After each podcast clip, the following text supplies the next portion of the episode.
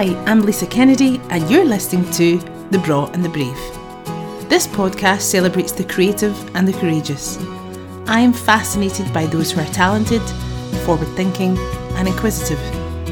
Sharing their stories, wisdom, and everything in between, The Braw and the Brave is about people and their passions. So, on to today's episode. Do the pre-records, I always use the line of "it's pre-recorded." So anything you, that you're not happy about, then tough. Um, and when you don't laugh at that point, then you know it's going to be a tough interview. And then the other one is we can always take it out Aye. for a small fee. And I do. It's, it's very casual start as well. Okay. There's no like formal introduction. Although I will say that I am here at BFBS radio station with the lovely Mark McKenzie, who I've known for a while. I say this in every point. This is literally how I start every podcast, but I have known you for a while. I think I was first here maybe in about 2013, Mark. I think it might have been earlier than Do that because it was it was back in the Garrison Radio days before we became BFBS. Wow, right, okay. So and it would have been certainly before we be, uh, before the Edinburgh Armed Forces Day, which I think was around about 2012, if I yes, remember correctly. we met that day, and I have a, Yeah. I actually have a, a picture of us backstage at that. That was a brilliant event. I'm not going to ask where you keep that picture. where do you keep that picture? on the old Facebook, of I course. was gonna say on the old Mark was- darts uh, Mark was actually accusing me of not being of dissing you on Facebook, but I genuinely have not.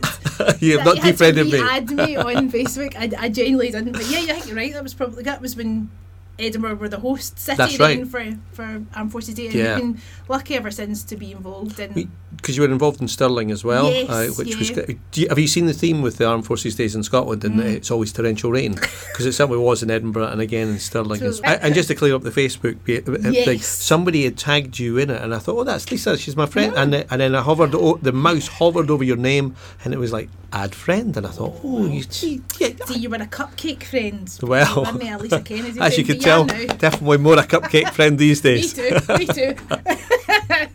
so we have known each other for a while through our dance troupe, but um, It makes it sound like I'm part of the dance Aye, troupe, and you're- anyone that knows me knows that that couldn't be any further not removed. at all. Of course, yeah. But you, as I said before we started recording, you were on my mind as soon as I started the Braw and the Brave. You just get a good energy from somebody, and that day that we met you at Armed Forces Day, I was just like, Mark, he's good people. You're definitely Braw Brave material, and hence why I'm here today. Lesson learned. And I've just been privy to the expertise of running a radio station just when I arrived. You were just casually like pre recording some stuff. When I, I watch you, I'm like, mm, I've got a lot to learn. I think we've all got to a lot to learn. I, you know, I've been doing this uh, for for thirty years, and Wow. uh, yeah, I know, I know. Jeez, Don't oh. ask what age I started at, uh, but yeah, no, thirty years, and you got to you got to keep learning, you know. And I think you just got to keep watching, and, and for me, it's never take it for granted. Never Mm. ever take it. I, I've never thought, right, that'll do. That's good enough.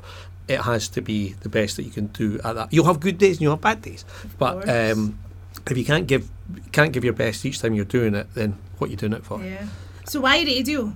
Uh, best job in the world. Um, I was nine years old, not when I started, by the way, that would be a blatant lie.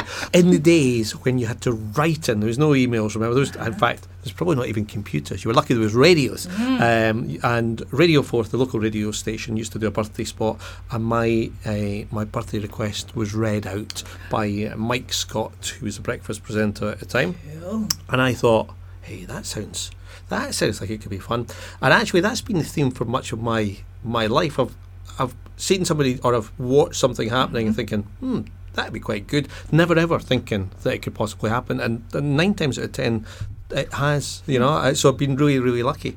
It didn't happen overnight because there weren't many jobs back then uh, for nine year olds uh, in in radio. Uh, and actually, back then, almost as we're now, it's almost gone full circle. There weren't that many jobs in radio because uh, Radio Forth wasn't FM and AM. It was, but there was only uh, one presenter on both those stations, Right.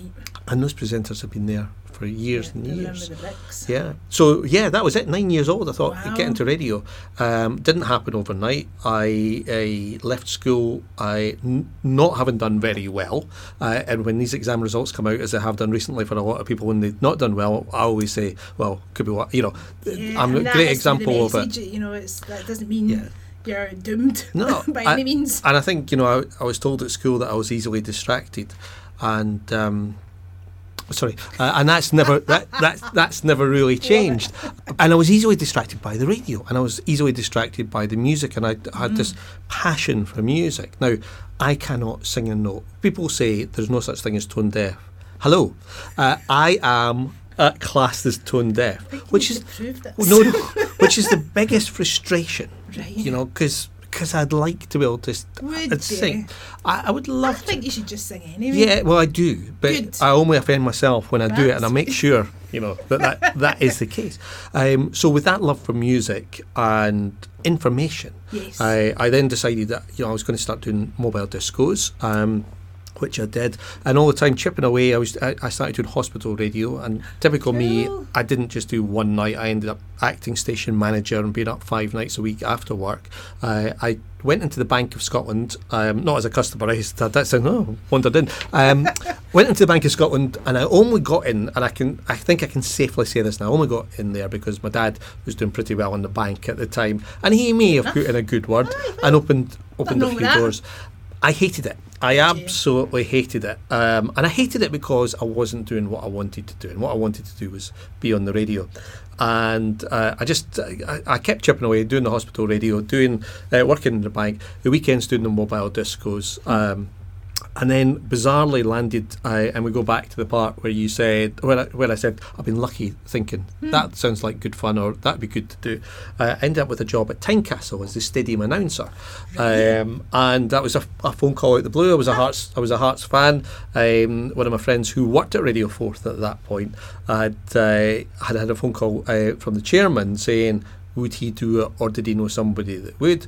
And he said, well, I've got this uh, this uh, friend who does hospital radio, might be good. And I did that job for, what, 13 years, wow, um, long before I started in professionally Yeah, in yeah.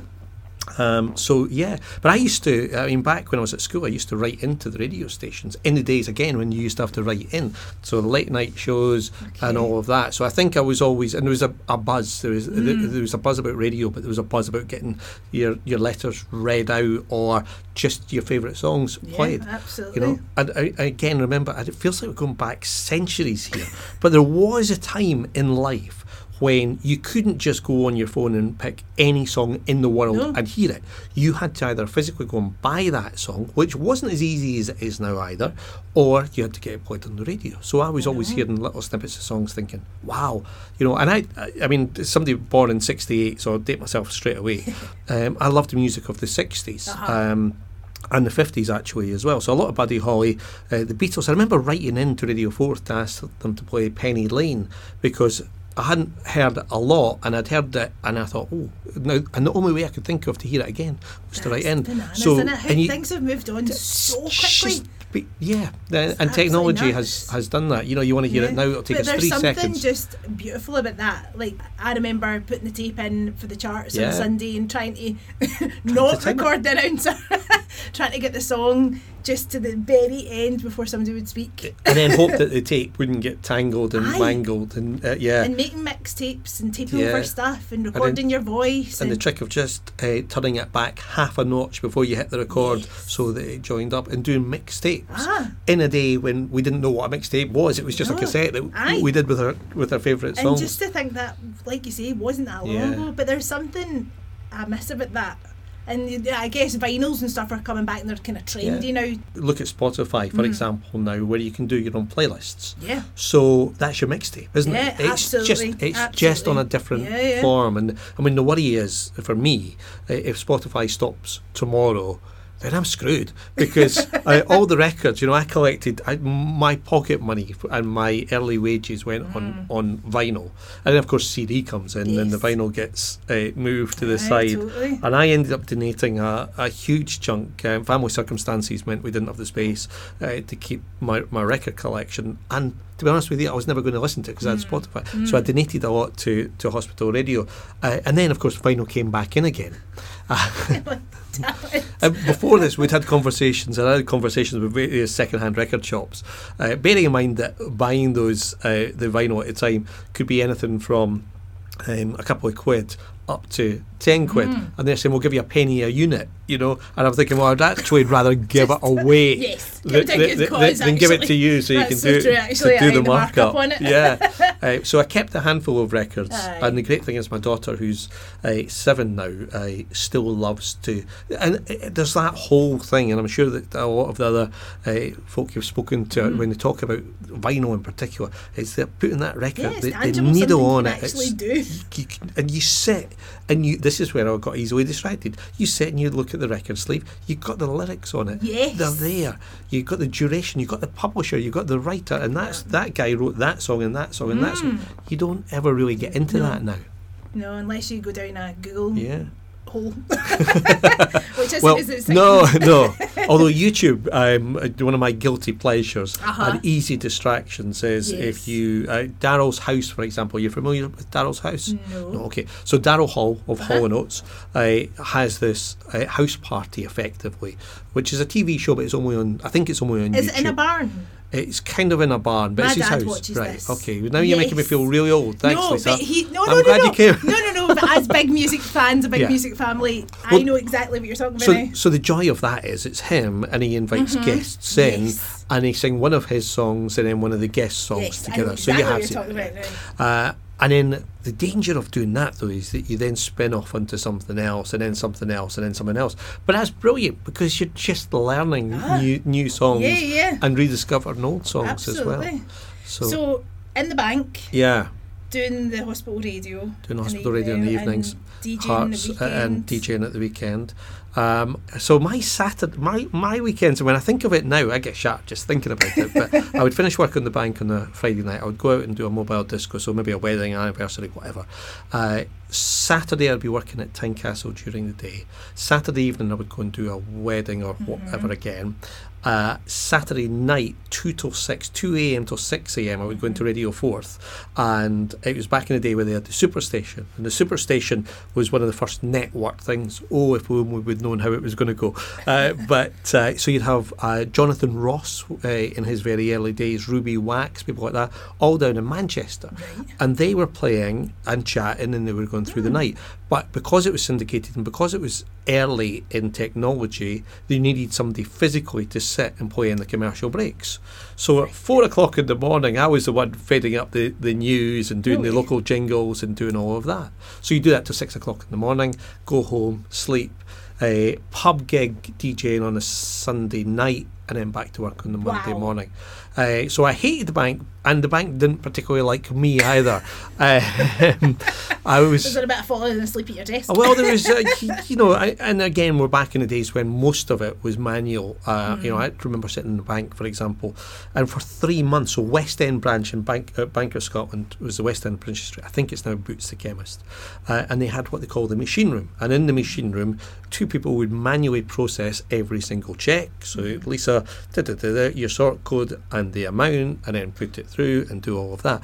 Those checks then needed to be filed in old cabinet drawers. Wow. And you would sit, and I sat next to, and um, I was going to say I don't know what's happened to Betty, but I suspect, given the age she was then and how many she smoked a day, I know exactly what's happened to Betty.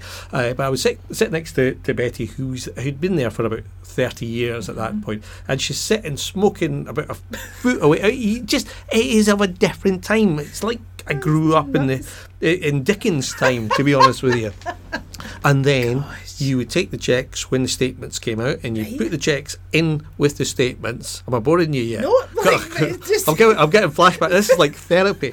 And then so I- impressed you started with all that. Jeez, oh. Oh, it's embedded. uh, and then uh, post the post the statements out, and you used to get your checks sent back. I mean, this is before Chip and Pin off, you know. so um, yeah, so, So you didn't love that. I didn't really love that. And then I, you obviously just had the drive for more radio, for doing what you love. Was- you know, you're making a wage, you're working full time. You could have probably have just packed in the rest of the extracurricular stuff. Yeah, I, well, I could have I could have stuck at the bank and could have um, been made redundant half a dozen times. Whereas I went into radio and was made redu- redundant half a dozen times. So it's the uh, joy, the joy of adulting.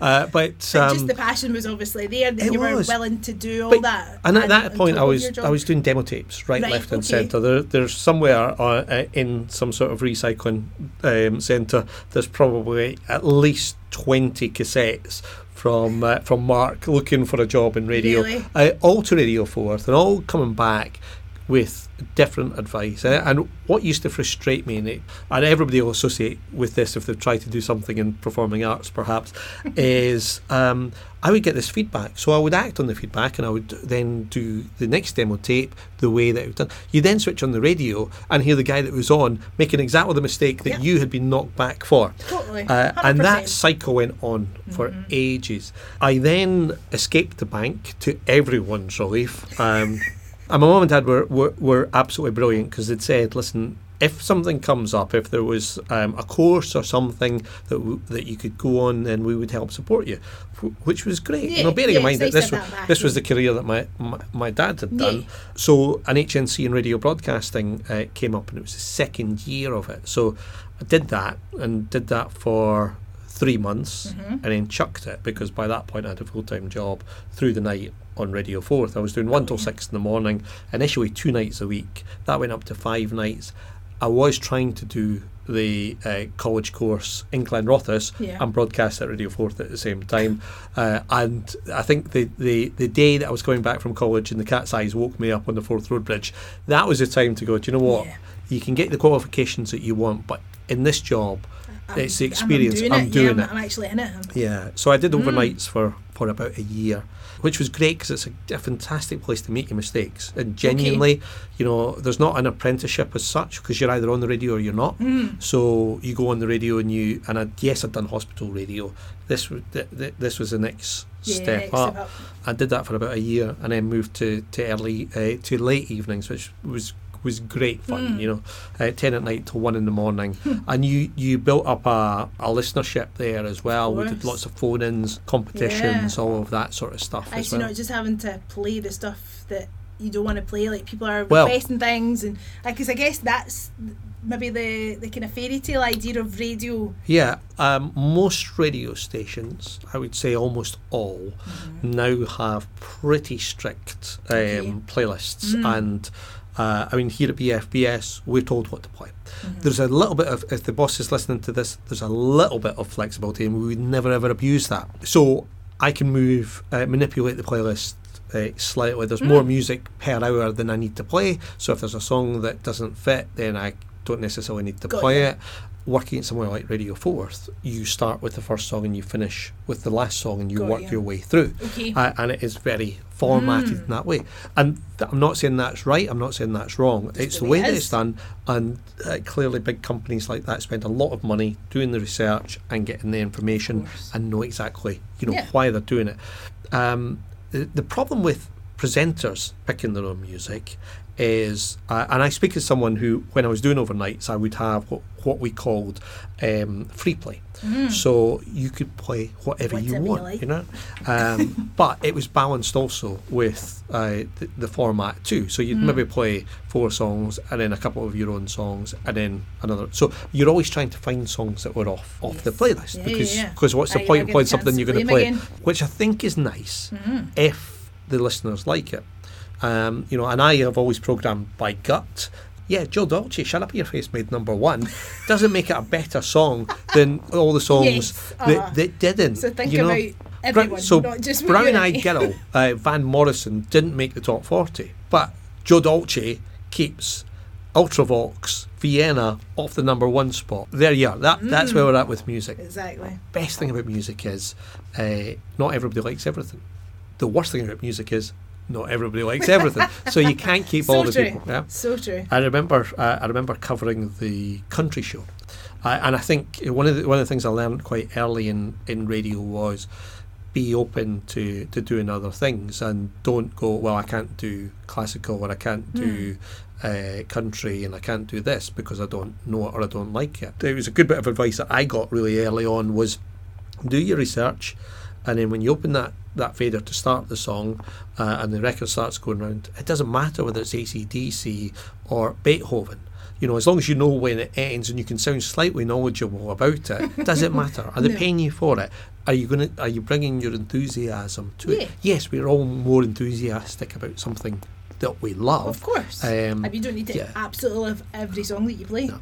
I, and I remember doing the country show, and I played Kenny Rogers. Does it get any more country than Kenny I Rogers? don't think so. No, played Kenny Rogers uh, singing a Bee Gees song, but not a Bee Gees hit. It was a song that was written by the Bee Gees. Okay. Bearing in mind they wrote uh, Islands in the Stream for Kenny Yes. Rogers and Dolly Parton, Mhm. same album, and the, the phone rang and I answered the phone. Hello, Max AM. Aye, you going to play some country music? I said, uh, Yeah, I have been. Well, you're not at the moment. I said, Okay. I said, uh, So what would be country? Well, anything apart from that standard answer you get. I said, Well, how about I put some Kenny Rogers on for you then? yeah, yeah, well, that'd be great. It's much better than that. What's your name? Bob. Okay, thanks, Bob. Uh, so, of course, the end of the song comes. Uh, there we go. Play that one for Bob. That was Kenny Rogers. Uh, I, and there you go. But I also got what he meant in that it was a poppy song. It Yes. wasn't country, and you can't just because uh, somebody says they're going to. It's Kenny Rogers. He, he's not necessarily always going to be No, country. Clearly, according to Bob, whose name I just made. merit a phone call to the radio station, Bob. But I know. okay. I, but people, and we see this more and more with uh, with social media now. People Yes. love to complain. Oh my goodness! And- See, when you were telling me that story, I was just thinking of this other thing the other day. There, so someone had put up, you know, these bed sheets. Happy fiftieth, Brenda. So then someone had put on the local site for this town, basically saying. Uh, the sign's been up for a week. I'm sure Brenda's not that chuffed that you've tell everybody she's 50. I mean, it's been up for a week. Could you take it down? So then whoever had read this and took much kind of dismay to it, basically made their own bed sheet and basically had put "Stop moaning, Mandy" or whatever her name was right next to the "Happy Birthday, Brenda." And I was like, genius. That's the, you're right. The joy of social media. Yeah. Everybody's got something to say. and in the old days, we used to, you know, we used to phone in, or you used Yeah. to, to write in to complain. Uh-huh. It's no coincidence that programs like Point of View Mm. aren't as prominent as they were. Phone-ins aren't as popular as they Yeah. were because you've got other places to vent your spleen. true. You know, you want to complain about your football team, you go onto the fans forum or now Mm. Facebook, and you can you can vent your spleen Yeah. then. I don't think I've ever been that annoyed about anything that I would. No, I wouldn't imagine. lengths. Uh, wait till you listen to this back, and then we'll we'll, we'll, we'll, we'll see. I don't know. I just Yeah. like fair enough. Like if you're, I guess if the platform's there and you want to moan about something, then you can. But I don't think I've ever been that emphatic about something that Yeah, I well, feel the need to complain. we, we put a picture up on the BFBS Scotland Facebook page recently of uh, Gerard Butler, who was at the had been at the tattoo and had take, Oh, his right, photo okay. taken with a couple of the musicians. And uh, I'd put the caption up of uh, look who was at the Royal Edinburgh Military Tattoo. It wasn't clickbait because you could quite clearly see who Hmm. it was. And five or six people uh, like, like, like, oh, amazing. Uh, somebody put up, uh, do you know, I was sitting in Rose Street and the guy that looked like Gerard Butler walked past me, and I thought, no, it couldn't have been. Damn, it was. was. So there was there was all of that, and then there's always one, uh, there's or maybe two or three, uh, who'd said, "Who cares?" Um, so. So there's two ways to deal with that. One, you just people- ignore them, or, care. or you go and Just 'cause poke the beast. don't. Yeah. so we poked the beast a bit and said, "Well, obviously you, you know, you- yeah, You don't like Gerry Butler? Fine. that's that." Lots of people do. Oh, it That's how he's yeah. a multi-millionaire. so, So- funny. But for you, I guess collecting all these people Hmm. and all these stories over the years must have then lend itself to, to helping your career and, and you know establishing yourself, but also Yeah. like like you're saying, just doing the job, not learning it at college, just Yeah. actually being in it and meeting the people and having the discussions and the banter and the back and forth, and it must just be a total like you're saying, you're always learning. Yeah, absolutely. And I think, I mean, for me, it is that. It's that sometimes it's. Uh, I, I've never been driven. I've never been driven by money. That's quite obvious. Uh, I think to, to anyone Someone who knows works me. in the arts, I totally Yeah, yeah. Well, the, the, well, there's a great, great misconception, and it's, it's spurred on by your Chris Evanses and your Radio One figures and Radio Two. Mm. Uh, hey, that when it comes out that you know everybody in radio is on a decent wage, and actually the, the the truth is that they're not, and at community radio level and commercial radio to a degree, it's it's an average wage. And by that, you know, I'm talking um, for a lot of people, maybe mid twenties uh, uh, and round about there. Yes, yes, there's a lot of people earning more than that, but it's never been something. I would love to earn more, by the way, if the boss is listening. Um, but it's not been something that's ever driven me on, and No. I, and at the same time. I ended up working on the radio station that I wanted to work on. I, I, I was working, Mike Scott, who had read out the request for me when I was nine years old, I was working next to him. I was covering his shift when he was off. And, and that then becomes surreal, you know. And you go from being the, pinch me moment. yeah, and you, you go from being the, the young lad uh, who's coming in and who's making the mistakes, and you gradually work your way up, and you do that through uh, people trusting you, people being desperate enough to give you the, the, the chance, Yeah. because it's a big big step to go from overnights to late evenings, and I, uh, and then on to, to daytime and cover daytime. You know, so one week you'd be covering the late night shift, and then the next you would be on drive time, and you're like, okay, Yeah, well this yeah. is you know people are, and you've got to think what people are doing at that point typically, and what they um, what they might be thinking, what kind of frame of mind. You know, if you're listening to the radio late at night, there's a pretty good chance that you're either chilling out, about to fall asleep, or you're working. So there's Mm-hmm. Yes. those. If you're listening at five o'clock in the evening, you're probably just jumping in the car. You're probably trying to de-stress slightly. Breakfast, you need a little bit of motivation. Mm. Maybe not as much as somebody like Chris Evans would would give you. I don't want to be shouted at in the morning. Um, just just just in case it ever comes up, Lisa.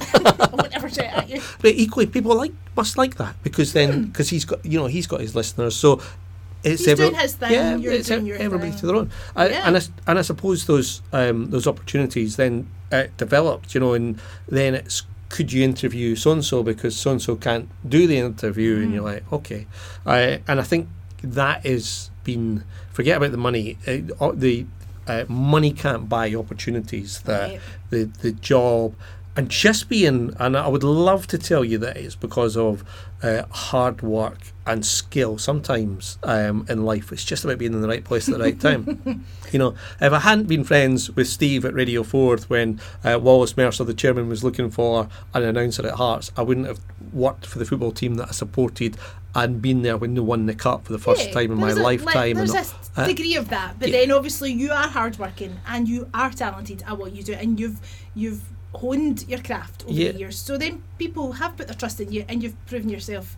And I'm either I, I'm either stubborn, um, thick, or just d- don't give up. You know, I mean, uh, the, the 15 or so demo tapes that went into Radio Forth, it would have been so you easy to go. it. You wanted to do it. It would have been so easy to say no. Uh, it's not. It's Hmm. not for me. There was a, a a line I'll never forget when I started it. Uh, so it was Max. So Radio Forth in 1990 split frequencies. Okay. So suddenly. Uh, which was a dream for me. Uh, the the one job became two jobs. So for every presenter on FM, they needed a presenter on AM. So suddenly they, they, there was this uh, explosion of opportunities, none of which fell my way. But that didn't stop me uh, knocking on the door. And I was once told uh, that I hell would freeze over the day that I got on Forth One. Uh, so that was 1990. I got on Max AM, which is now Forth Two, in November 1990, uh, and was there through until 1996. Uh, then went to Scot FM, was there for, for four years. Then the BBC. Uh, then uh, now keep up because I'll ask questions later. Uh, River FM, uh, Kingdom FM and then Talk 107. And then in 2009, hell froze over uh, when I ended up on Forth One. So I was told that I sounded too old in 1990 as a 22 year old on fourth, on Forth One. Too old and, for what? and then at, at uh, nearly 40 at that point, I uh, ended up on Forth One. So styles change. Benjamin Button. Pe- yeah. People change, attitudes changed. so uh, true. change. So Uh, true. and often, you know, through my career, it has just been. It, it's not just been being in the right place at the right time. It's being the right face at the right time. People, uh, you know, it, is it cliquey? No, but people know who they can trust, and people know uh, who they can go to as Yeah. well. And I think, you know, that's worked for me, and equally, it's worked against me as well. Because somebody comes in that doesn't rate you, uh, then you know you're you're you're maybe sidelined. yeah, So, yeah. but yeah. But you've not been out of a job Well, there, for there- very long. well, no, the sounds of things. no. I, I did end up having to go back. I, I suppose leaving school, doing what I did, going into radio. Um, I have quite a wide skill set. Hmm. However, um, there was a period when I uh, left. Well, Scot FM and I was program controller at QFM through in Paisley, so I was driving from Musselburgh to Paisley Oh, for goodness sake. um, every day uh, for about four months, um, and it was made redundant. Uh, and thought, what am I going to do? Mm-hmm. Ended up getting into the BBC as a freelancer and doing that. But also went back at that point to DJ in pubs and clubs Oh, and right, nightclubs, okay. and that was that was eye opening because suddenly it wasn't records, it was CDs, and it was and going back in slightly older, a single at a time. So you know, it, it wasn't the toughest, like, No. but the hours weren't particularly Aye. particularly good. But again, not scared to to take that step back. Yeah, and I've, yeah. and Just I've had and I've had to do that at radio stations. You know, you work at Radio Scotland, you think that's going to be the biggest station that you're going to work at, and Mm. it probably numbers wise and coverage wise at that time uh, was. But when that goes wrong, so what do you do? Do you just chuck it, or do you take a step back? Absolutely. And I, and I did, you know. Yeah. So and now you're here. and now I'm here. Um, Yes. And BFBS is is absolutely amazing. It's uh, it, I, I'm really really lucky. Uh, I did the breakfast show here for ten years, Okay. which nearly killed me because uh, young young fam young family Yeah, uh, and uh, yeah, getting up at half past four in the morning. People say you get used to it. Um, you don't really. I, I still wake up at half past four in the morning Really? and go straight back to sleep at 25 to 5 Yes. and then wake up with the alarm like most Uh-huh. normal people do. yeah, trying to get up at half past four in the morning, come into work. Uh, in a room by yourself, you know, other radio stations, there's maybe three or four people milling around, but Mm. here at BFBS, you, you're, you are flying solo. It's a unique community that you're broadcasting uh, for, but not necessarily to, because anybody can pick up BFBS uh, and Garrison Radio before that. And yeah, so, I, so did you have a link to the military at no, all? none, none. I, I come in as a as a radio guy who again was uh, at that point in the wrong place at the the right time, and uh, was was given the chance. And I, I mean, again. It, here every day is a school day. You know the acronyms. The military love their acronyms. Uh, when I started, it was Garrison Radio. Garrison Radio was Army. That was a steep enough learning curve. Then you become BFBS, which is tri-service. Mm. You've got the rank structure to remember. You've got, um, uh, but my get out of jail card Mm-hmm. has always been. I can ask the Daft Laddie questions. As you're finding out, I can also give the Daft Laddie answers. but most of the time, I assume that the people that we're we're broadcasting to come out from more or less the same position as me. Yeah. Because otherwise, you're being really, really arrogant. If you assume that everybody knows what you do and vice versa, then yeah. that doesn't necessarily. there's a way to approach it Yeah. so that you just. So let, let's ask the questions, and, Yeah. and it's, if it's a question that you think, you know, well, maybe that's daft, maybe it is daft. Yeah, because even actually, like with, with the dance trip going into kind of military events, that was just like you know, was every day's a school Yeah. day and still is like the lingo and how things work and totally oblivious to that world. Yeah. You know, and, and absolutely fascinated by it and still to this day hear things and see things and I'm like, wow, this is like another world. But then knowing what you do and I've met you and seen you at, at work, I'm like I just thought you were like an absolute military expert, but you've obviously just a, a I- bullshit. Are we allowed to say that on the podcast? I, no, no a, um, not not a bluffer, but if you don't know, don't talk about it. And if you do know, if if you don't know, get the person that does know to talk about it. Hmm. Yeah. So it is. That's the right uh, You know, questions. well, the question is, tell me about. You know, and because that's what you. Yeah, well, want. it's this podcast. I, I don't claim to know anything. That's why I'm asking the questions. That's why I'm allowing well, you're not going to to learn much here. Uh, but but um, and I saw something recently, and it's a, such a good point, and it's something uh, that I've been guilty of in the past for sure, but uh, try not to do now. And that is, you ask a question, and the question is so long. And has so much detail in it that there's actually nothing left to answer, and you'll hear it. You know, you you, you hear it at every level of mm. broadcasting. You know, so tell me about such and such and such and such, and how this happened and why, and then when such and such, how did you feel? What was the question? Don't have a What, what, what was the question? you know, Oh, so, so true. to try and keep try and keep the, the questions. And I think with social media, we're going that way as well. You know, you think about Twitter, where you've only got what Mm. So 140, characters, 140 characters, a video of just over two minutes. You scroll through your phone so quickly these days that unless it's something that's going to grab your attention, you flick through the radio, Yeah. you go through music. Now, we don't absorb music the same way as we Mm. used to. Discovering new albums is probably pretty rare because I think we're all pretty lazy. We've got so much choice coming So at us. true. We're, we're almost told what to listen to uh, uh, by a lot of people that know a lot of things. I know I'm actually amazed that people have found the podcast because there's that much choice. Well, I don't know that they have. well, I can tell you. I don't think they've listened this far. wait till this goes out. It'll blow, blow up the numbers. but um, I, so I mean, I'm not putting this out to gain X amount of followers or No. whatever. I'm doing this because I genuinely am enjoying it and But I love blethering and hearing other people's stories. But that's, why the secret of life. That's Yeah. yeah. That's And I think there is less, you know, eye to eye converse and having a, a chat in Yeah. the world that it, it's all Twitter and social media, and that's great, and I use it and I love it. But there's nothing better than having a right good blether with somebody. And uh, what we're doing here is actually the secret of, of radio. Don't tell anyone, otherwise the secret's out. But the secret is we're speaking one to one. Right now, there might be people listening, there might not. There might be hundreds of, and thousands, and millions listening. But ultimately, I'm speaking to you, and you're speaking to me. Uh, now, if you're not there, um, bizarrely, I'm still picturing. This is going to sound really weird, Lisa, but Okay, go with me. I'm still picturing you or somebody now Uh-huh.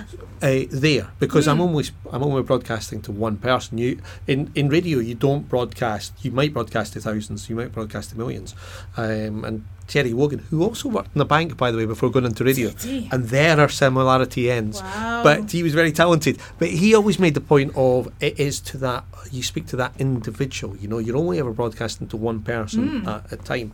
You think about uh, TV where it is a mass thing. On TV, they say "Welcome back" or "Join us after the," you know, come, you know. Yes. Whereas in radio, you're not going anywhere. You hopefully you're going to sit and you're going to listen to the, the to the to the commercials if Mm. commercials are there or whatever. Um, it's a completely different mindset and a different, completely different way that it's consumed. Absolutely. Uh, and then you chuck social media into the mix, and we're all fussed. You know, I don't care what anybody says. When you put those pictures up and it gets three people liking it, and you put another one up that's not as good and three thousand people like it, you go, but why? But why? You know, So true. Yeah. So true. And I guess you then are out and about. So you're saying, you know, it's quite a solitary existence here at BFBS. You're, you're here yourself, but then you Yeah. do get the opportunity to get out and about. So, and, uh, so I came off. Uh, I came off breakfast, uh, Mhm. which was, uh, and- I'll ever, forever be thankful to BFBS for this because genuinely, I would have been looking for a different job Okay. uh, because um, I was finding breakfast uh, and that life work balance. You know, I've got a son who's got severe special needs, so he didn't sleep. Uh, and still doesn't sleep very much Mm-hmm. at night, and uh, I've got a daughter as well. So two kids under the age of ten, getting up at half past four in the morning on very little sleep, uh, coming in here, trying to do, uh, tr- and trying being the word, uh, an engaging breakfast show, and then do interviews and then do You- the rest of it as well. Well, You're you you, you have to you have to switch on and you have to you know and do it. And BFBS were good enough to say, well, tell you what, uh, we'll keep you on. You go on to afternoons and we'll get somebody else in. So Jim Gellertley uh, now does our breakfast Mm-hmm. show. I think I've heard Jim moan never actually about getting up at half past four in the morning. go. So some people were made for it and some haven't. um, and I've, I've done my time.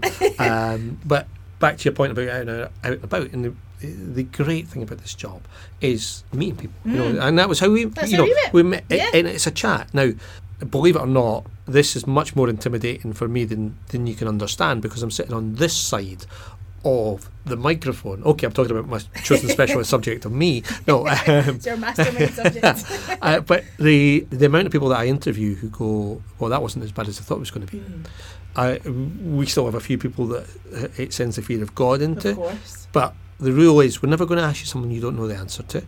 You know, we're not out. We're not out to stitch you up. So, No. you know, the guys in the military are always scared they're going to say something that they, they shouldn't, especially further down the ranks where they Mm. might get where they think they might.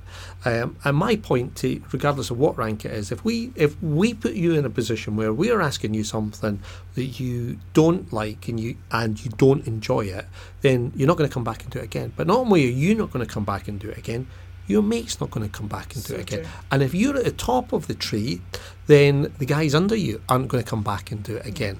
So It's your best interest to make this a pleasurable Yeah. experience. we're not going to give you an easy ride. If we've got if we've got a story to get out of you, we'll get that Yeah, story yeah. out of you. And those stories here go from you know the the lightest of light to the absolute darkest of dark.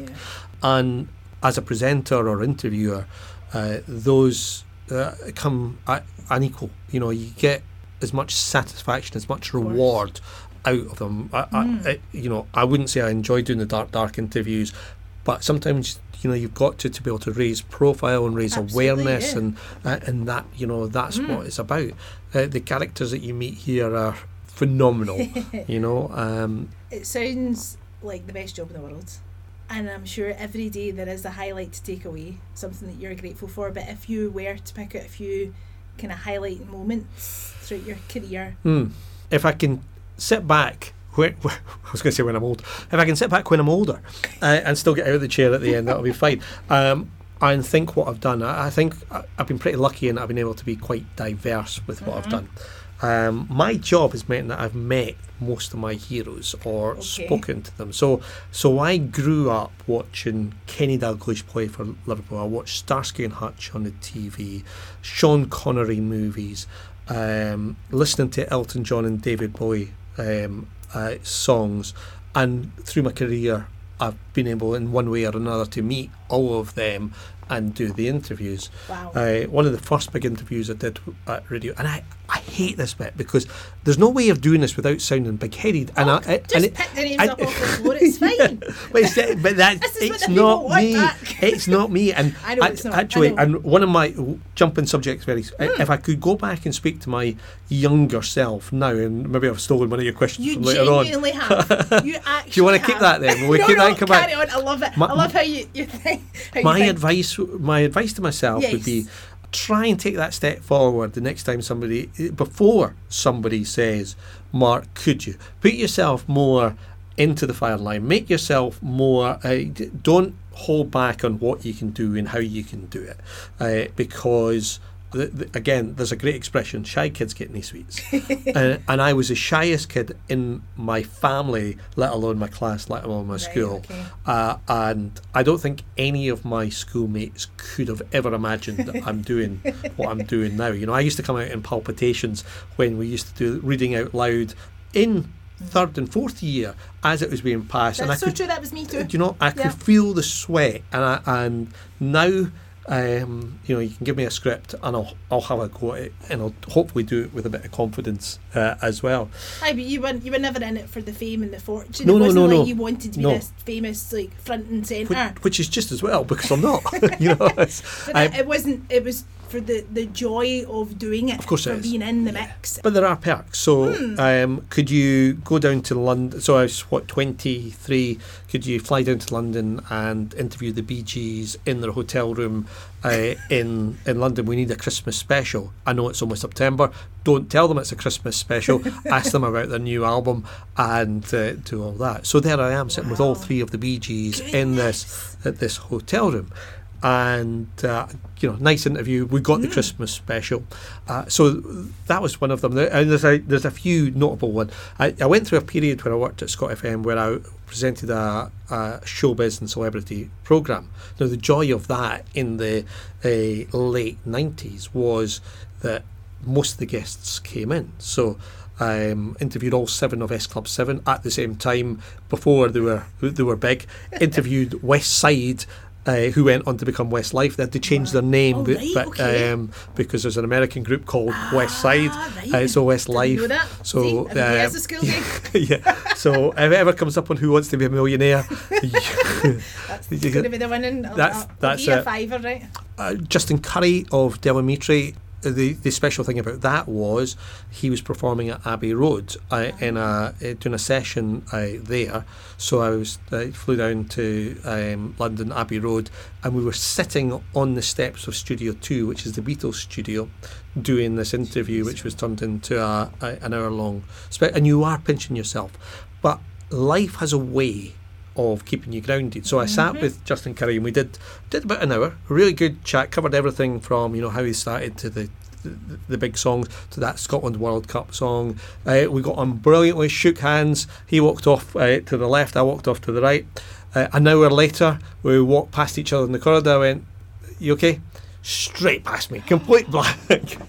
Got it. So, but I've got one of those faces, Lisa. You know, some people have character about them where they'll they'll stand out stand out in a room, uh, and again it comes back to that jumping up and down, going, "Hi, uh, But you you- who's the old grey guy?" So yeah, um, David Bowie was a phone interview in Wow. 1999.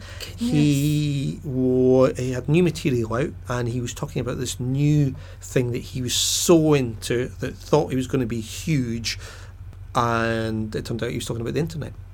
And look what happened to that. So Wow. we go back I go back to that point, you know, and he was visionary in that. He says, "Can you imagine being able to sit and pick any song and play it? So you could be um, here or there. You know, Roger Taylor from Queen was another one, and I found the interview recently, and I don't listen to them a lot, but it's nice sometimes just to dip back and go, God, I wish. Um, and, and that was my questions of my enthusiasm, perhaps. But he again talked about, you know, I did this gig and it was on the internet, and we're like, okay, well, tell us a wee bit more. He said, well, basically, I was in, I was in um, a studio in London, and they were watching me in Brazil.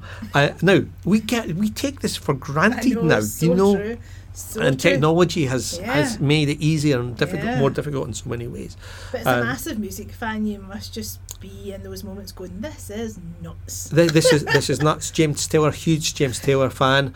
Uh, got Massive to James Taylor fan. a lot of these You've interviews. Taylor, I, have I, I've not met, but I've spoken to him. Spoke to him for, for half I an saw hour. him for the first time this year. Did you? Uh, yeah, um, just so many amazing songs. Ah, I've seen him. too been lucky enough to see him a few times. Yeah. So with uh, with some of the, the, the guests, and uh, I suppose there's a different skill set comes in. It's different speaking to somebody face to face and somebody down the line. Mm-hmm. Yeah. So uh, in a lot of those cases, they would sit in a studio uh, in London. They would do maybe a dozen interviews. Yeah. Now, if you're interview, if you're number one, then that's okay. But you really want to be number two or number three because warmed they up a but bit. they've warmed up a wee bit, but they're not going stale. I I always say it's like you know when you go on holiday and you come back, and the first person says, "So Lisa, how was the holiday?" and you go, "Well." we- The flight was was great. It was a bit bumpy, and we we uh, we touched down, and we had to wait for ages for our baggage. And then the first night, you know, we went out and we found this lovely little tapas bar, and we went in and we ordered such and such and that and that and that, and we had the, uh, you know, it wasn't the most expensive. It was the second most expensive wine on the on the list as a real treat. The second person says, "Lisa, how was the holiday?" I was fine, um, and that's kind of yeah, yeah, that's kind of Over elaborating ki- on ki- that. yeah, it's kind kind of where you are. You lose a bit of enthusiasm. So you Um, don't want to be number one, but you no. don't want to be number twelve. the there's, there's been some, you know, some some great connections uh, and some uh, bloody awful ones. Um, Imagine. J- J- Jimmy Nail, for example, uh, Jimmy Nail went down in uh, in Scot FM history. Okay. Uh, he was being interviewed by one of my colleagues uh, live on ISDN, and it was uh, it was a disaster. Um, uh, uh, he was there to talk about his new film. It was the one that had Billy Connolly, and I think Still, Still Crazy it was called. Yes. And the interview didn't go well. Uh, I was just a bystander and, okay. and watched it. Uh, so imagine my delight on the uh, about three weeks later as I'm um, just checking the diary on my way out on the Friday night to see what was coming up on Monday morning. And there's uh, Mark McKenzie, uh, Jimmy Nail, ISDN 1030. Oh, brilliant. Uh, so listen to his album Tadpoles in the Jar. I still remember the name of it, if not the songs. And mm. um, it was okay. It was all right. So interview scheduled for half past ten. At half past nine, we get a phone call from the record company to say, um, Jimmy's running a bit early. Now, why do you think that might be? Bearing in mind that the earlier interview with him, instead of lasting twenty minutes, it, or he had bumped, he just he they'd just gone through like, really oh, really quickly. So so again, this is on ISDN. He's doing the he, and he's worked his way through so many. Uh, he's just given them really short answers, Uh, Okay. uh, and and that's it. So I hit record, and I I just started chatting to him. I hadn't started the album. I said I hadn't started the interview. Hmm. Uh, I said, "So how was your how was your weekend? I'm just setting up here. How was your weekend? Uh, yeah, fine. God, okay. Uh, I said, I see your team won at the weekend. Bet he's a big Newcastle fan, Hmm. and that was us. Twenty minutes later, we're still talking about, but I'm conscious that we've not mentioned tadpoles in the jar. but we've talked about how Rangers and Celtic and Hearts and Hibs would do in England Okay. and how Newcastle would do in Scotland and everything else you could possibly 'em. imagine. You got. And uh, then stealth kicked in. I said, I suppose I better ask you about the album then because there'll be people pulling their hair out here. Um, so we got, you know, we got three or four minutes o- about A the good about blather. a good blather with them, um, and it was just, you know, and then the the one for me that went pear shaped, and I can claim to have fallen out with Natalie Imbruglia live on the radio Wow. and it still goes down as one of my uh, embarrassing moments. It was um, because you're you're live. I was covering a show for somebody else. It was Scot FM. We had a few problems connecting the ISDN, so I kept playing uh, Natalie Imbruglia songs. But this, by the way, was uh, she was bringing out Big Mistake, Okay. so it's only this second or third song that Mm. she'd she'd done, uh, and we can now go to Nat. Uh, no, it was another problem with the ISDN. Eventually, it connects. Brilliant. Now I had a big crush on Natalie Imbruglia. Uh, I think most with Yeah, a pulse had had a had a Stunning pulse. Yeah. Torn Yeah. had been a great song, Yes. and I, and we started off, and I said, you know, it's really good to speak to Mm. you. I said, isn't it, isn't it brilliant after uh, you know about a year um, that now everybody can pronounce your name? Because let's be honest, I'm sure that you've heard every pronunciation of it. Uh, in Scotland, I think we were calling you Natalie Ironbruglia, um, and we got a laugh at the right place. Uh-huh. And that was all. Uh, and then I said, uh, "So your new your new single, uh, Big Mistake, it's uh, quite Alanis Morissette in its in its feel, and it was. I mean, it was quite quite rocky." Oh, do you think so? Came the reply, Oh, and I did the face that you've just painted, which for anyone that can't see, Lisa, was one of "What have I done?" Okay. Um, I'm like, if you've been Yeah. you know, liking to Alanis Morissette, that is not a bad thing. Well, and that's what was going through my head. So I'm thinking, I'm, I'm half thinking she's joking. I said, uh, I said no. I said, but you know, it's obviously, she said, well, no. It's um, it's like me uh, comparing you to my next door neighbour. I said, well, is your next door neighbour tall, dark, and handsome? Now I have no idea where that line came from, right? and uh, she said, you know, you're not getting the point. I said, uh, okay. I said, well, it's a bit more rocky, is what I'm what I'm trying to say. Was that a deliberate? So we chatted for a couple more minutes, and I said, Uh-huh. well, I'll tell you what. Let's uh, let's play the song now. Uh, Natalie, thanks very much. Silence. Everybody, by the way, was looking at the computer to see if it was still going. Did you see that there when we did the silence thing? Um, the power of radio. Complete silence. So I'm now left in a studio, going. oh my goodness. Okay, uh, so what's happened? So I said, uh, Natalie, uh, no, no, she's gone. Uh, anyway, here's a new song, Big Mistake. And that was it. You know, you beat yourself up about it. And then two weeks later, there was a story in the New Ze- uh, from New Zealand Okay. that popped up saying that Natalie Imbruglia had stormed out of a radio studio after somebody had said, your new song sounds a bit like Alanis Morissette. And I thought, well, so it wasn't just me then. Right. In fairness to her, and in fairness to me, I didn't know Mm. that that, that um, Torn. I knew it was a cover version. I didn't know it was as similar. Uh, and at the time of Torn being released, she'd been accused of um, not plagiarism but copying. Oh, okay. I suppose it's the same Hmm. thing, or, or imitating this. Right. So, of course, the, I've So done the wo- like, I think you're accusing me of. I, I've done the worst thing. I've, I've now said, well, you sound like Alanis Morissette, which was meant. I, I didn't say that. I said it sounds very Alanis Hmm. Morissette, which is, you know, you It's a sound very. compliment. It's a compliment. Please take it that way.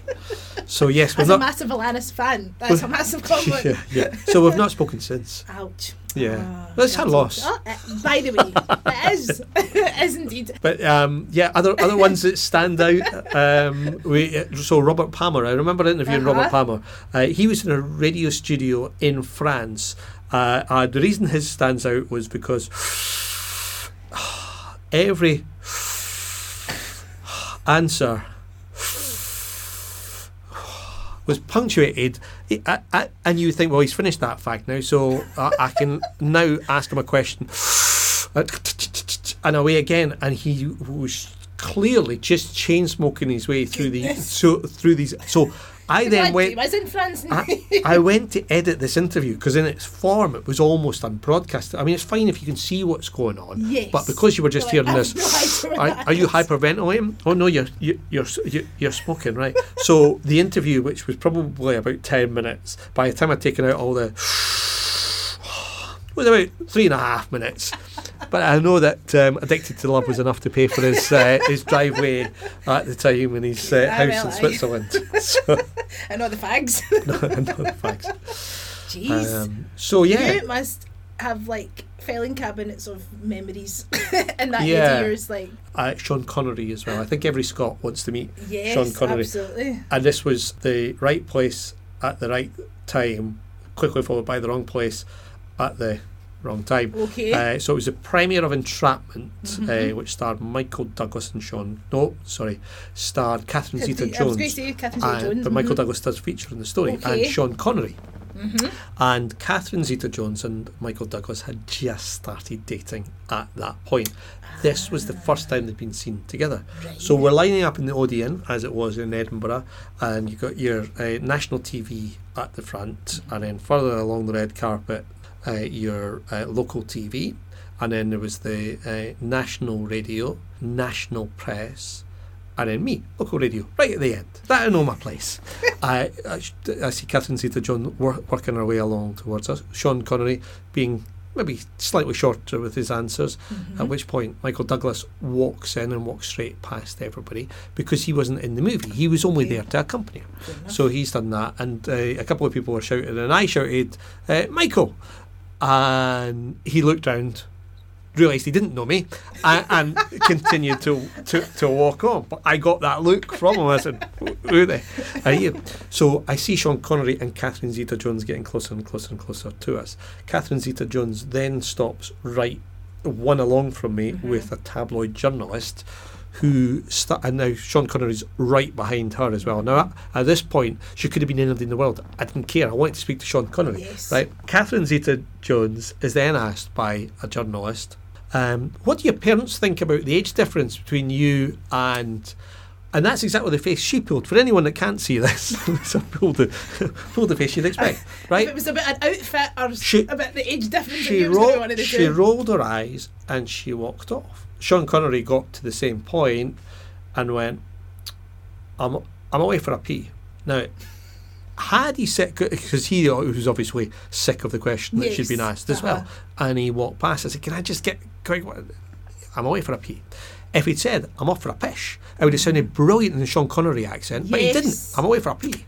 But, uh, and of course, he never came back. So, Sean Connery and I have spoken. I know where he was going. And That's your, that's your story. that- that- that's my that, that's my claim to fame. So so near yet so far. It could, I guess it can be quite difficult though in that kind of scenario when you are seeing these celebs who have just been bombarded Yeah. with nonsensical questions that you're trying to go. I'm going to, I'm going to ask you something really good. Yeah, yeah, just stop. Smash about the movie. Yeah, everyone has their everyone has their job to do, Hmm. but I think you've got to respect other people uh, as well. Yeah, yeah. You know, and the sensational side of it isn't one that uh, that that we need to go down. I No, don't. I don't think. But on the so so the um, celeb side of it is brilliant, and it's a, and it and it's a huge perk. Um, one of my one of my favourite things wasn't a celeb, but I as a kid my dad loved Buddy Holly music. Yes. Um, Buddy Holly died in 1959, so long before I was even even thought of. Mm. But uh, knew a lot of his songs, and the, the musical Buddy was at the Edinburgh Playhouse. We'd done a couple of interviews with the cast, and I'd said to them, "Why don't you? You should come in. We'll do an interview live on the program after your show one night." They said, "Oh, we'll bring your instruments." So so they did. And uh, the cast of Buddy sat. One of the, the drummer playing the Yellow Pages. Um, the other guy, the, the guy that was playing Buddy, sat across the desk, uh, playing his guitar. We took phone calls on air from people that had memories of Buddy Oh, Holly, lovely. including somebody that had met his mum. Uh, and these guys sat and sang really authentically uh, the songs of Buddy Holly. You know. Joan Baez coming into the studio and singing and asking me if I wanted to sing backing vocals on the night they drove Old Dixie down. I did, but I didn't uh, because tone deaf. Um, but me pointing out to her that the press release uh, that had been sent didn't say ring them bells, it actually said ring them balls. Um, Right. So we had a good laugh about that, and then she signed the, the, the CD, uh, continue to ring the, the them balls, you know. So uh, so so nice ni- nice Totally, stories. just so many memories Yeah. to, to Make- cherish. making Lulu cry um, in, a, in a nice way. It was the first time she'd been back in Scotland since her dad had died, I and we were talking about that. But we got a really Mm. a really nice interview with her uh, as well.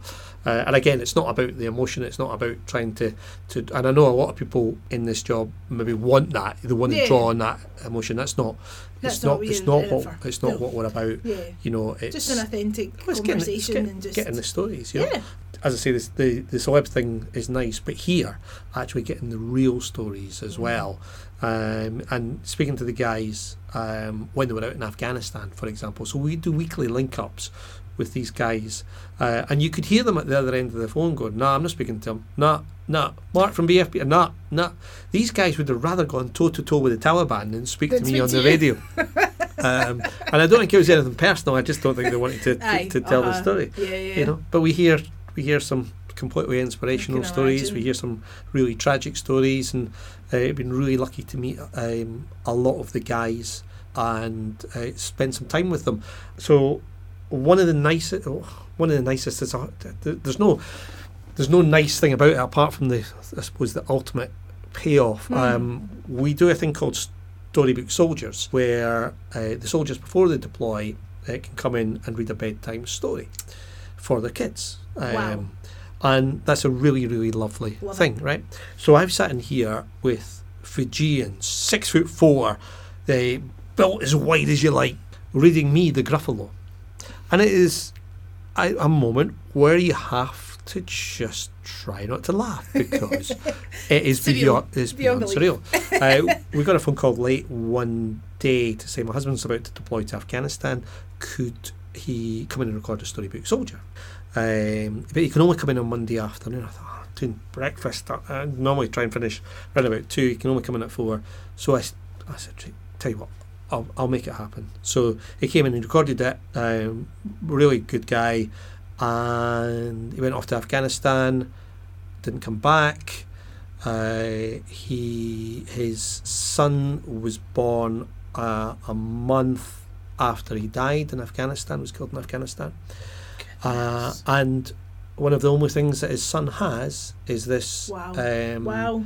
uh, story of his dad reading him the thing, uh, and uh, just to develop that story, the the wife uh, phoned me recently in Mhm. an absolute panic, saying, "I've lost the CD. I've sold the car, and it's still in the CD." Oh my goodness. I said, "You didn't have a copy of it," uh, and we changed from Garrison Radio to BFBS at that point. I didn't think we did, uh, and we did. I I spent an afternoon searching every, searching under everything I could possibly to find it, and eventually Storybook Soldiers, who uh, we facilitate for, came back and said we've we've got Oh it. At which point she phoned to say, "Mark, I found it." Um, it was in another box. Okay. I said, "Well, the next thing that you're going to do is you're going to jump in the car, you're going to bring that CD here, and we're going to burn it, and we're going to stick it Oh. on uh, line for you as well, so Yeah. so you've got it there."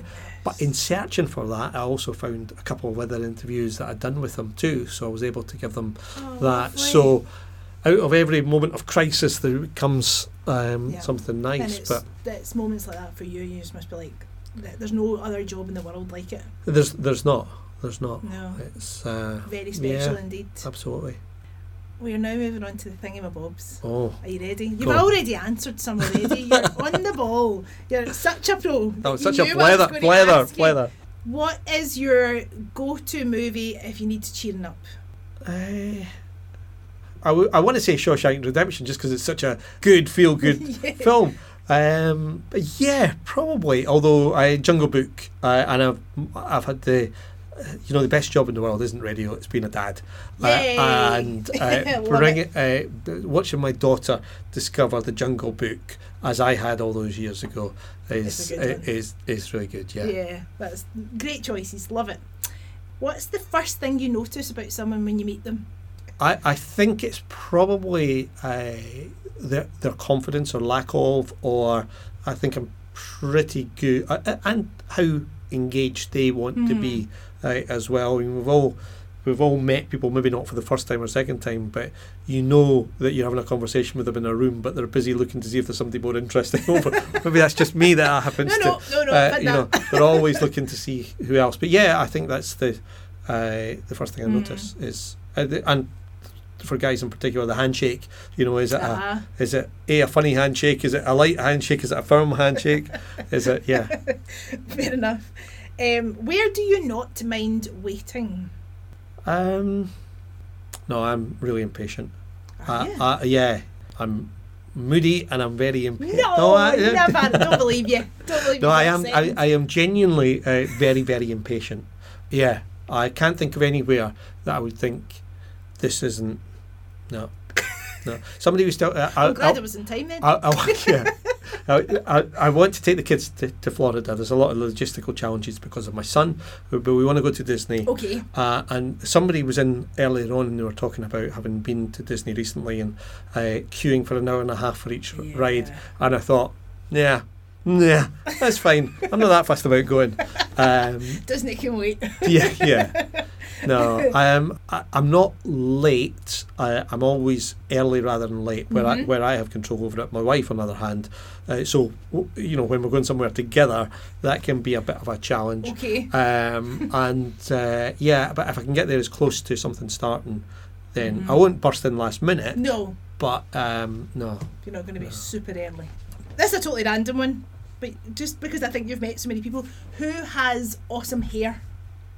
Oh, um, easy one. Um, David Coverdale, Oh, White Snake. yes. Um, he is the only man I've interviewed uh, who wore sunglasses in a radio studio all the way through the interview.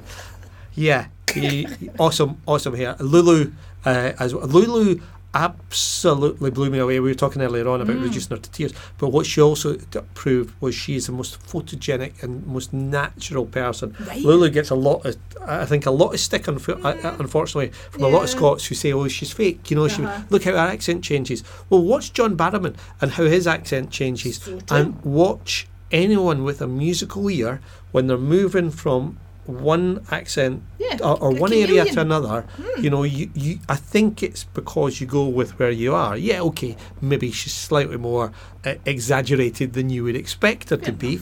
But no, she was she she was absolutely stunning. Hmm. Uh, and nice hair. Nice hair too. Was I meant to say you? Sorry. Never. I know, I've got awesome hair, it's fine.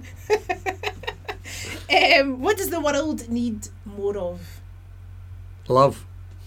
It sounds like sounds, No, no, sounds, sounds like um, it needs more love, um, more disabled uh, facilities. So Here, here. um, my my son Murray is uh, ten years old. He has a, a very unique um, chromosome disorder. Okay. He's uh, the last we checked, he was one of fifteen in the world with the disorder. Really? Uh, and it, the, and we've spoken to some of the parents of the other fourteen, Mhm. uh, and they don't have the same traits as Murray. So Murray can't talk and he can't walk. Uh, he has the best smile in the world, Hmm. uh, and um, yeah, he's he, he's an amazing wee boy. Uh, but what frustrates me most is, uh, you know, he's he's double incontinent. That doesn't frustrate me. Um, but where do you start changing? Yeah, Uh, you know, the, the, the, the facilities that we have are really, really substandard. We, uh, you know, yes, there's disabled toilets. Uh, you try changing someone who can't stand or can't sit upright uh, in a disabled toilet with a wheelchair, you know. Know. And we've had experiences of going to the cinema and having to change them in the staff room. Now, No, where's good enough. wh- you know where's the, where's the dignity in Yeah, that? So um, light-hearted answer is yes, we need more love. That's a genuine answer, but definitely Mm. more more awareness and more facilities absolutely. for uh, for for disabled uh, Mhm. and and their families as yeah, well. Yeah, yeah, absolutely. And my last question to you. Make it a good one. It's, it's every it's every last question in every podcast episode that I've ever done. So I should you shouldn't even need to ask me this. I should know because I should have listened to them all. Go and ask me Just anyway, just to check. What is your favourite Scottish word or phrase? uh, Dreich, I think, is uh, is my favourite Scottish word. Mm. because I think, like a lot of Scottish words, it does exactly what it says on the tin. Work with an awful lot of um, uh, English people, which isn't necessarily a bad thing, but you can bamboozle them. And we have a Scottish word of the day because there's so many of them. Okay. But we have more words for the weather Yeah. than anybody else. And Mm. Dreich, It sums is- up perfectly doesn't it? for about 99% of So the time. well, listen, Mark, thank you so much for doing this. No, thank I'm absolutely delighted that you said yes and that you've found a pocket of time to fit me in because I know how busy you are. It's all And, good. Um, I wish you all the best. Good You're luck with editing star. that, by the way. There's no editing required. no editing required. and on that note. I hope you enjoyed today's episode of The Braw and the Brave, a podcast about people and their passions. Join us next time for more insight and inspiration from my wonderful guests. Bye for now.